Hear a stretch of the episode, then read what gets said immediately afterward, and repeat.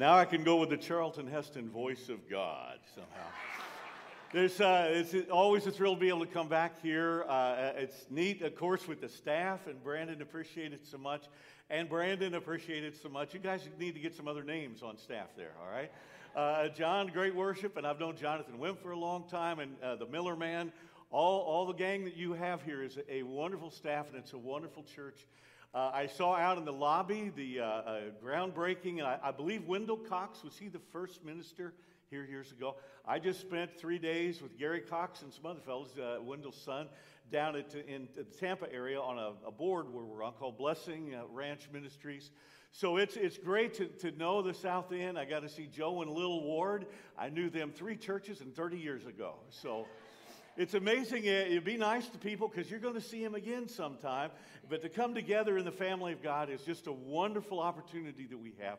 And today I want to dive right in and kind of get to the point because uh, uh, Brandon, in saying what he uh, wanted us to, to, talk about and focus on today, he always is great about just saying, well, you know, just kind of what the Lord's putting on your heart. Here's where we've been, here's where we're going. So I'm going to recycle from about a month ago what I had the opportunity. We were in a series on Proverbs called Word to the Wise.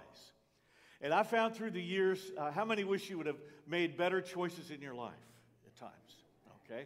Now it's real bright up here, real dark out there, so everybody could have put their hand up. I wouldn't know. But there are, there's so many times that I wish, Lord, I, uh, I wish I could just have remembered some of the things in your word and operated in that rather than make a little more of an impulsive decision. So, what we want to dive in on is what I would call the power of godly trust. Because when you and I learn to trust God and move in that direction of following Him, that's when we really begin to understand where wisdom is and not leaning on our own. And that's really the verse, as it'll appear probably on the screen there in a moment, from Proverbs 3, verses 5 through 6. There's uh, this, it feels like you're at vacation Bible school or a church camp when you hear this verse, because it ought to be worth at least 25 points for you to, to memorize this. And it's, it's simply, uh, as it appears, would you say this together out loud with me? Trust in the Lord with all your heart and lean not on your own understanding. In all your ways, acknowledge him, and he will make your paths straight. In other words, he's going to take care of the things. It's a very simple strategy. The strategy that we have is trust wholeheartedly. All that you have, put all of your trust in God. Don't be self reliant. Don't lean on yourself. Consistently acknowledge Him. Now, let me talk about that for a moment because when you and I begin to consistently acknowledge Him, we can just run through this verse sometimes. Okay, God, I'm trusting you. Okay, with as much heart as I have. Okay, I'm not leaning on my own understanding. Uh, all right, I'm acknowledging. Oh, are you really? are we really acknowledging the wisdom and the truth and our trust in God? Because at this point, it moves from being private in our heart to being public, acknowledging Him in all of our ways. And then He'll straighten out our paths. I love that verse. I love what Larry Osborne, a preacher out in San Diego, says. You need to always remember it's true, God will straighten out our path. He says, because this is what God, God does. He draws straight lines with crooked sticks. That's me and you. Turn to your neighbor and say, You're the most crooked stick I've seen in a long time, okay? You see, I've made a lot of bad decisions, and i am just a crooked stick out there trying to say, God, draw a straight line with me. It has that Romans 8 28 feel that God's going to work together, all things together for good, for those of us who love Him and are called according to His purpose that way. We got to read beyond sometimes that, though. In verses 7 to 10, we won't look at it, but if you did uh, move ahead a little bit, you'd see that God says, No self obsession. Uh, I'm going to bring healing and strength if you trust me. Uh, I'm going to make sure that you're taken care of. If you honor me with your wealth, he goes on and says, If you'll give me the first out of 10 apples, the best one you got, acknowledging me for who I am, he says, then in verse 10, he says, I'll make sure that your barns are filled with grain and your vats are filled with wine which seems like kind of happy hour to me. God says, I'm going to take care of you no matter what. But I don't know how things are going in your life right now. I, I don't know. And I have found at times I need the words of Jesus to remind me that I've got to trust him more. Oh, for grace to trust him more. I love that old hymn that we just sang. It is so sweet to trust in Jesus. And boy, is it sour when we don't. And we all have some regrets in our life. And I think today I just want to encourage you as, as my brothers and sisters here in, in the, the South End or what, uh, Fairdale has an identity of its own, doesn't it? You know, it, it does. It's, it's very unique. Every church does, every area does. And, and as you grow and as you begin to continue to reach other people, and as more people feel safe to come back to church, what God is going to do is what He wants to do with every church is to make it look a little bit different next year and a little bit different the next year. Oh, very similar, but when we allow Him to reach other people and bring them into His kingdom, and God does that heavy lifting, and we're just telling them about Him and loving them as best we can and holding on to His truth, then it's amazing what He will do. And He's already done some amazing things in this church, and He wants to do even more. But if we would add Jesus' words to the Old Testament teaching of trust in the Lord with all your, your heart, uh, I would like to add from Mark 11. Now, to set up this passage, uh, it, the triumphal entry has already happened. Jesus is in town. All the roads are leading to the cross, and he has one conversation, one event after another. He comes up to a fig tree with his disciples. He looks, sees some leaves, doesn't have any figs and he curses the tree. It's kind of an odd thing. You just don't see Jesus going all Harry Potter on something, you know. But he, he just has this moment, uh, and he's going to make a point of that and uh, says this, this tree's never going to have any figs ever, you know, because there aren't any. You're looking like you got some, but you really don't have any. I'm done with you. And the next day they go by, and Peter comes up, the other disciples, and they, and they realize, if you, you kind of understand the passage, they realize that what he has done is he's really cursed the tree top to bottom. He just didn't put it on a downward spiral. Well, for the next three years, you're not going to have any fruit. Oh, no, they look and they see that this tree is cursed all the way down to the root. And they're amazed at what he's done overnight. And all of a sudden, Jesus begins to teach them after they have this question about the fig tree that happened. In verse 22, it says, Jesus said to his disciples, Have faith in God. I tell you the truth, you can say to this mountain, May you be lifted up and thrown into the sea, and it'll happen. But you must really believe it'll happen. Have no doubt in your heart. I tell you, you can pray for anything. And if you believe you receive it, it'll be yours. But when you're praying, first forgive anyone you were holding a grudge against, so that your Father in heaven will forgive your sins too. Now, think with me just for a moment. He's just done an incredible event that people are wondering how in the world did that happen? And now he's telling them that they can speak to a mountain and it will move and it will, will leave. Uh, if they speak to it uh, in faith. And then he mentions that the problem sometimes might be forgiveness. Because sometimes forgiveness in our heart is what keeps us from really trusting God. Amen? That's what happens. Have you ever seen a mountain be moved because you trusted God enough? I would venture to say that even all the through the years here at Fairdale, it's been a tremendous one mountain after another that God has done in your lives and in your fellowship. But the time that I think it probably caught me most off guard was when we were in Las Vegas. And that's where we were in 93 to 99 before coming back here to southern Indiana, where I, I married in in Scottsburg years ago. My wife's from the area, but we've been at New Albany there since 99. And God has moved all sorts of mountains, but the one that He moved in Las Vegas was incredible for us to watch.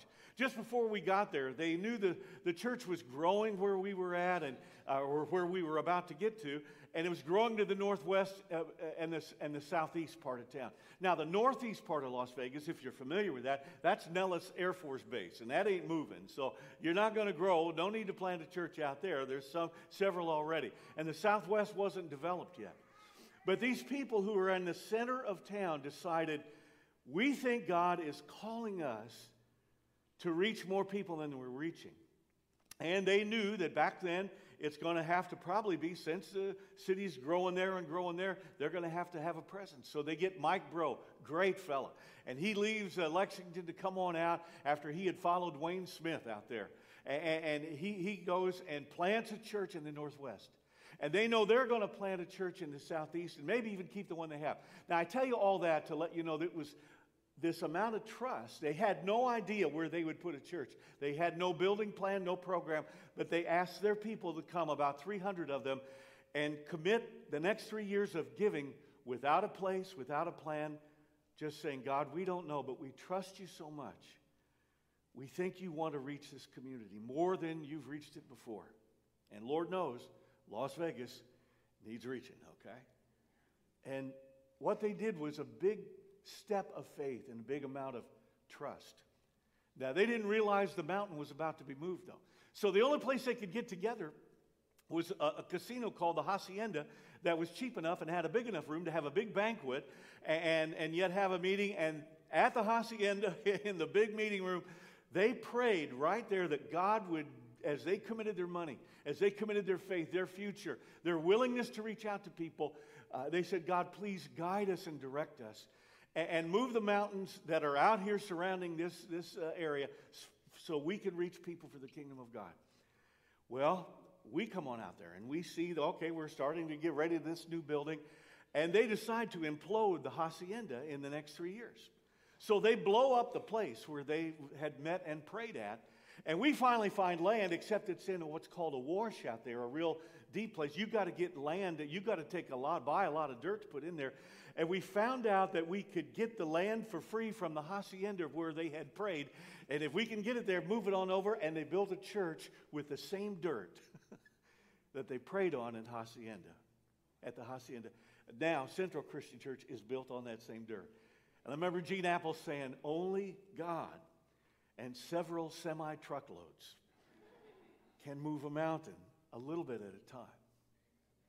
And it's, it's always coming down to trust.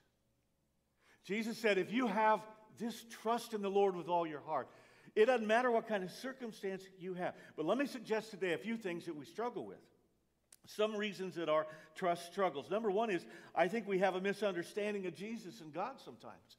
Sometimes we've grown up in the church and yet we, we forget what He's really capable of doing. We forget those omnis. Remember the omniscient and the omnipotent and the omnipresent, uh, meaning that God is all knowing, all powerful, and He is everywhere. Uh, I mean, don't think, oh, he's in the rock, he's in the tree, be careful, don't, don't walk on him. No, no. He made all those things, but he's here. David says in the Old Testament, if I go to heaven, you're right there, and if I die and I'm waiting for uh, you know, my soul to, to head that direction, you're right down there. I could run from you, God, but I can't hide. And sometimes we just need to remind one another that God is able and capable and willing to respond to our prayers. He can do anything that He wants to do.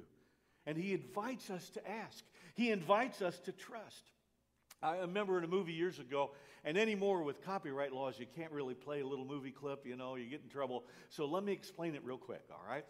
Tom Hanks in the movie Joe versus the Volcano. It had a castaway feel before Castaway, if you remember that one. Anyway, he has another situation, and he's out on a raft in the Pacific Ocean, and he thinks he's going to die. And all of a sudden, the moon comes up and rises over the Pacific Ocean. And in the movie, it is breathtaking. It is huge. It is ominously, just incredible. And here he is, dehydrated. He can't hardly just lay there.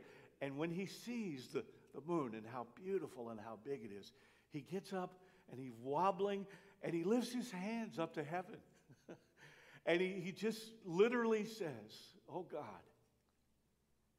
thank you for my life. I have just forgotten how big you are. You see, sometimes we forget the omnis. We forget God is capable of healing and strengthening and bringing relationships back from the dead and bringing hearts back together and softening the hard hearted uh, people that might be around us that have nothing to do with God because they've been hurt or been, they've been confused so many times. And we have to restore. I, I, I love that song, I Stand amazed in the presence of Jesus the Nazarene. Anybody know that?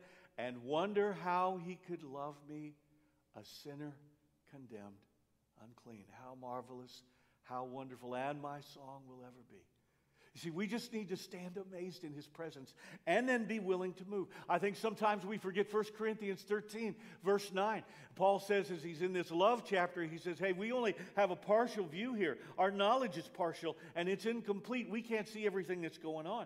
I think sometimes we forget, like the people at Emmaus, the two fellows in Luke chapter 24, they're walking along with Jesus and they say, Are you the only guy who doesn't know what's going on here? And he's raised from the dead and he hasn't disclosed who he is and, and they're saying yeah there's this guy named jesus and man we had hope they literally say we had hoped he would be the messiah. We had hoped he'd be the one who would come and rescue israel. And all of a sudden it says that jesus began to explain why the messiah had to die not beat up the romans. And on this road all of a sudden they hear him talk. But their hope was that that it, they had a wrong hope. They thought God's going to deliver us right here and right now from political oppression. And Jesus says, My kingdom is not of this world. He said, Don't confuse, don't get mixed up on what I'm doing here. I'm doing something far beyond that.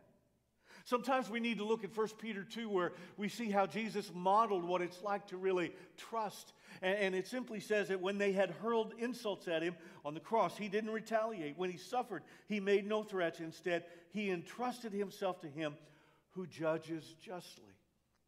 Today, we, we get to entrust our life, no matter what you and I are going through, and say, God, even if we're going through such a very difficult time, we entrust it to you. Well, what happens if we don't? Well, if we don't entrust our lives to God, if we say, God, I'd rather lean on my own understanding, and come to think of it, I don't really accept everything that's in the scripture here. These are just ancient writings and need to be dusted off and put away. If you come with that type of apprehension of either atheistic or uh, agnostic, which means nobody can really know, and I hope God grades on the curve, and He doesn't. God doesn't grade on the curve, God grades on the cross and whether we're in the shadow of that cross. But if, if we don't believe him, then we kind of fall under the Romans 1 description. It says, yes, they knew God, people long ago, but they wouldn't worship him as God or even give him thanks. They began to think of foolish ideas of what God was like. As a result, their minds became dark and confused. I think it'd be safe to say we live in a very dark and confused world today. The world says, trust the science. Are you kidding? Who can trust the scientists, you know, and which one do we trust in this whole thing? Trust the government? That's a whole challenge. We can only really trust God. And to sum it up, I, I, would say, and this may be a little odd for some of you, but I, I think one of the problems is, in the life of the church is we have too much Backstreet Boys theology. Now, let me explain, okay? All right? Not against boy bands or anything like that. But if you look all throughout Scripture, you'll see God talking to Noah, saying, Noah, I'm going to have to do away with the world because you and your family are the only ones who believe in me, and I'm going to start over with you. Uh, and eventually I'll, I'll, kick in with Abraham, but I, I'm going with you first. And he says, Here's how you build the ark, here's how you do this. And God just simply says, in the spirit of the Backstreet Boys, I want it that way. He just says that. Uh, we probably won't use this next service, Brandon. I don't think it'll fly. Okay. you could go all through Scripture, and he tells Moses, here's how you're going to deliver Israel. And the problem with Moses, his backstreet boys theology was when God said, here's how you're going to deliver them. I'm going to be with you. Don't worry about this. Don't worry about that. And he says, I want it that way. Here's Moses. Tell me why. You know, he whines to God. Thank you. Three people got that at Northside. Thanks for at least a few more. And this is the early service. Oh, we're going to keep this one, all right? if you think along with me just for a moment, all throughout Scripture, God's saying, Here, do this, do this, I want it this way. And the children of Israel in the wilderness, manna wasn't enough. I don't understand why manna was not enough. I remember a restaurant years ago, Don Pablo's. I think they all kind of fell apart, but they had the best sopapillas, soft and easy with honey. Sometimes they had with butter rum. I say, hold the butter, you know. No, just, just kidding, just kidding. Yeah, eventually they'll get that. But the sopapillas, as, as best as I understand them described, God says, I'm laying out sopapillas every morning for you, except on the Sabbath, and take a, a double portion in because I want you to rest. but I don't want you to work. I want to provide for you. And they say, We want to go low carb. They say, we, We'd rather have quail because it tastes like, ch-. and they whine. And they just simply say, Tell me why. Why do we have to do this, God? Every time I have trusted God, and then all of a sudden said, Tell me why and confronted God with a little bit of mistrust. Now, He can handle that, and He can work through me processing my fear and my doubt. But if I stay there, if I never come out on the other side, yet will I trust Him and say, along with Job, though He slay me, though He take everything away from me, yet will I trust Him, no matter what. And that's the faith that you and I need to have. That's the trust that you and I need to have. And that's how we need to encourage one another to make sure that when God says, I want it that way, we say, let's go that way together. I think another reason is we have a lack of recollection of his promises. I think sometimes we just forget. In Deuteronomy 31, be strong and courageous. Don't be afraid. Don't be terrified because of them. For the Lord your God goes with you. He will never leave you nor forsake you. No matter what you're going through right now, he will never leave you. The question is, will you leave his side? but He'll never leave you. Sometimes when you and I feel like He is so far away, so distant from us, and we think He doesn't seem to be anywhere around me, and as soon as we do it about face, oh, you're right there. He's there all the time, no matter what. Sometimes we just forget. We forget Isaiah 26, He'll keep you in perfect peace. Those whose mind is stayed upon Him. And thank you guys for being people who come back and come back next weekend and come back the weekend after that. And remind a few other folks tuning in today that that's okay. You can wear those short pants and t shirt that you're in. You come ahead anyway. Leave the bunny slippers at home, you know, but don't worry about that. And we got coffee. We need to find our way back to fellowship and encouragement with one another as much as it's safe. And if it's not, God knows that and understands that. John 16, verse 33, Jesus said, You don't want to forget this. He says, In this world you'll have trouble. Don't be overwhelmed by that. Be overwhelmed by my love. He says, Because you need to take heart. I've overcome the world. Sometimes I think it's not just a lack of recollection, it's sometimes we lose our sense of direction. How many have a pretty good sense of direction? Okay, you can kind of kind of point that. Yeah, uh, I, I, didn't grow up on the farm. The house fell in the year I was born, so we moved to town. But yet, five miles out, we had 400 acres. We had to cash rent and, and work, and 500 head of hogs. So I'm back and forth. So I'm a Saturday and a summer farm kid, but never out in it. But my dad, he, he, he he's a farm kid, and uh, uh, he's in a nursing home up in Scottsburg right now, and uh, he'll be 97 next month. Oh, it, oh, what a blessing. It, it, he's, he's just awesome. Thank you. He's awesome. And I was hanging out with him yesterday. They have a little uh, gas station there called Casey's. And you can get uh, some good little cookies and this, little that, something sweet, something salty. Uh, he loves salt. He's asked to salt bacon before. I said, Dad, there's plenty on it already, you know. Uh, but I get to hang out with him and love every minute that I can. Every once in a while, he can't remember. He may think once in a while that I'm his older brother, but he pretty well knows uh, oh, George, oh, yeah. Oh, how you doing? You know, it's just a little, little foggy at times, but I, I'll take him foggy or clear any way, way I can take him and hang out with him. I have found the butter pecan covers a multitude of sins. Oh my, you never show up empty handed, the Old Testament says. And when you go to visit dad, if he's a little disoriented, he's a little frustrated, he's a little tearful, I'll say, Here, dad, hold this ice cream. Okay. Yeah, and he, he's, he's good to go. he's good to go. But if he were right here with us, I'd say, Dad, which way is north? He'd, he'd point right to it. Up there. he just got it. He hadn't lost his sense of direction. He's lost a few other things, but the sense of direction. And sometimes I think we get confused on what direction we should go.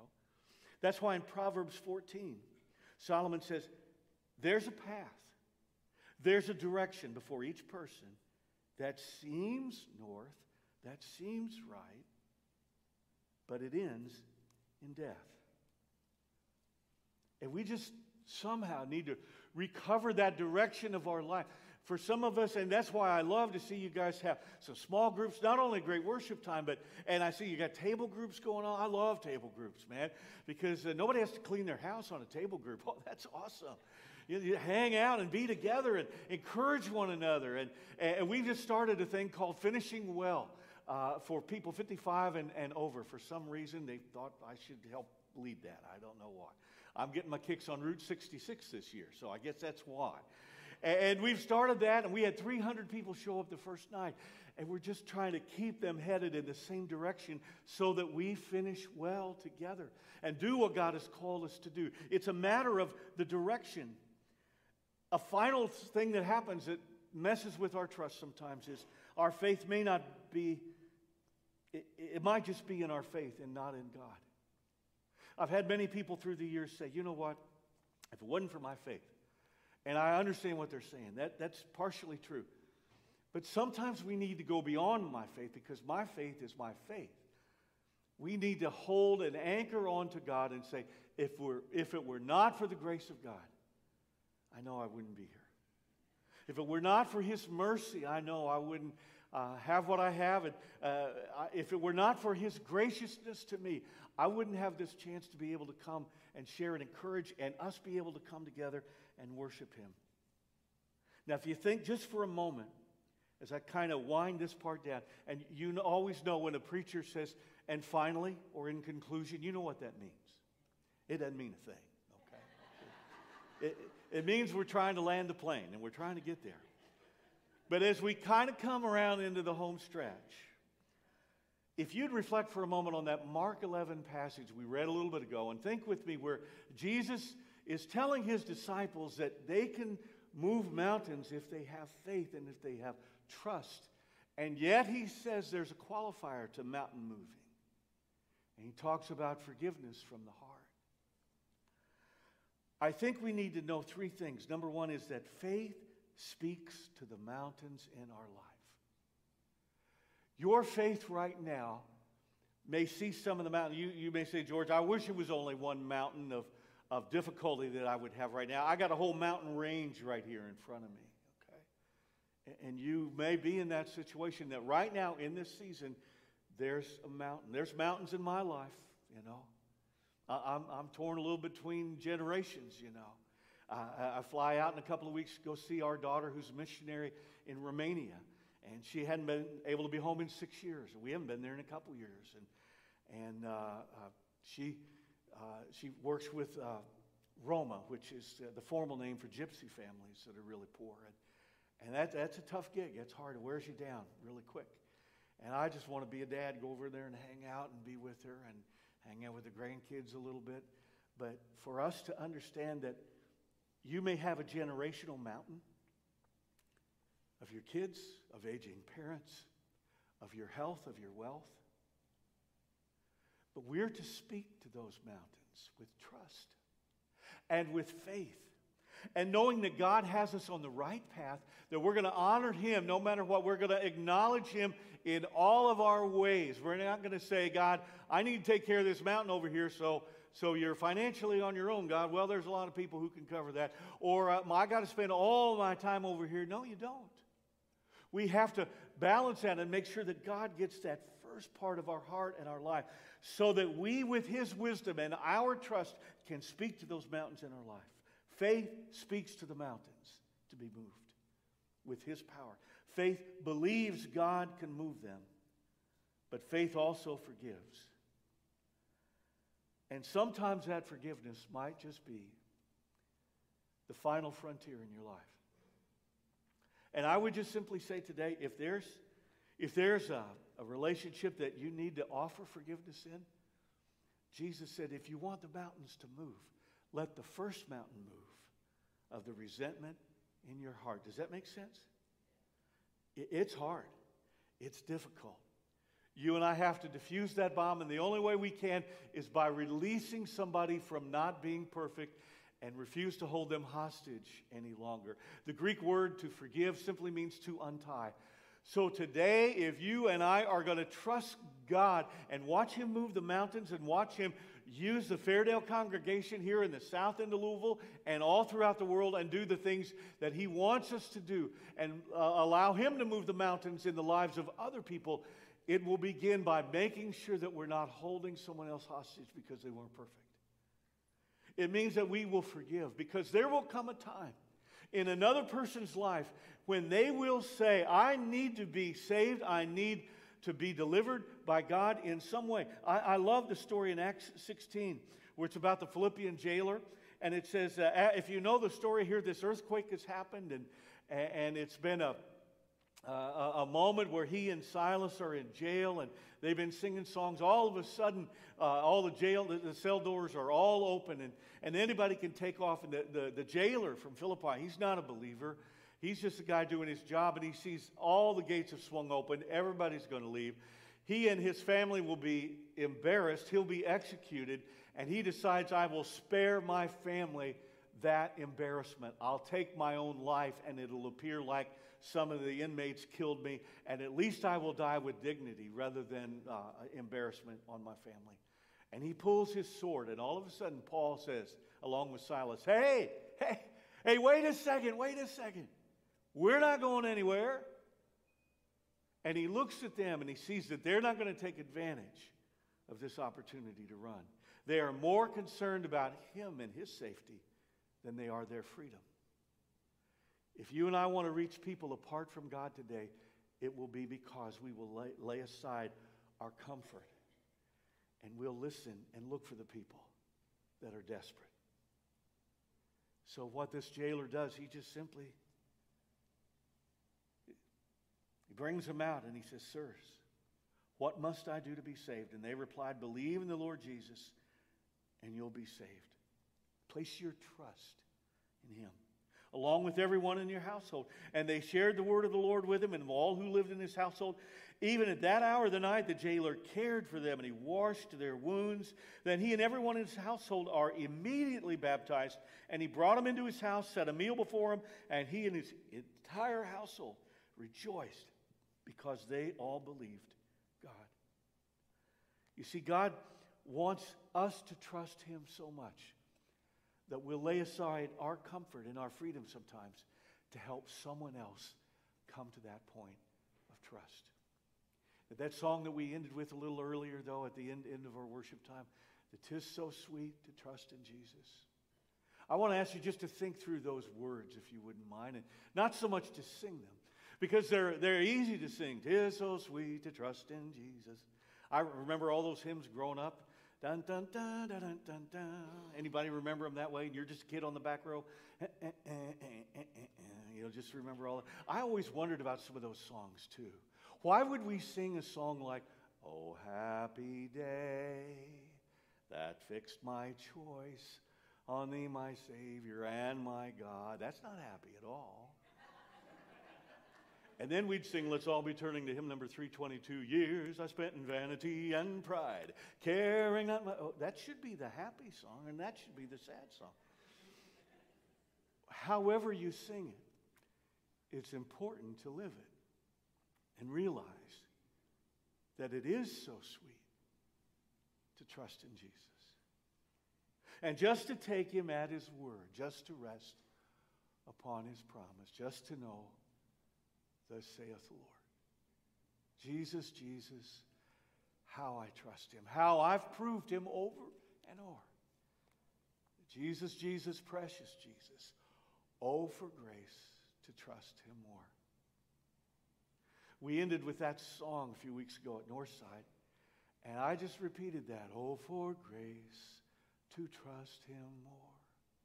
Oh, for grace to trust him more. Would you sing that with me? Oh, for grace to trust him more. We got to keep singing that song. Because tomorrow I'm going to need more grace to trust him more.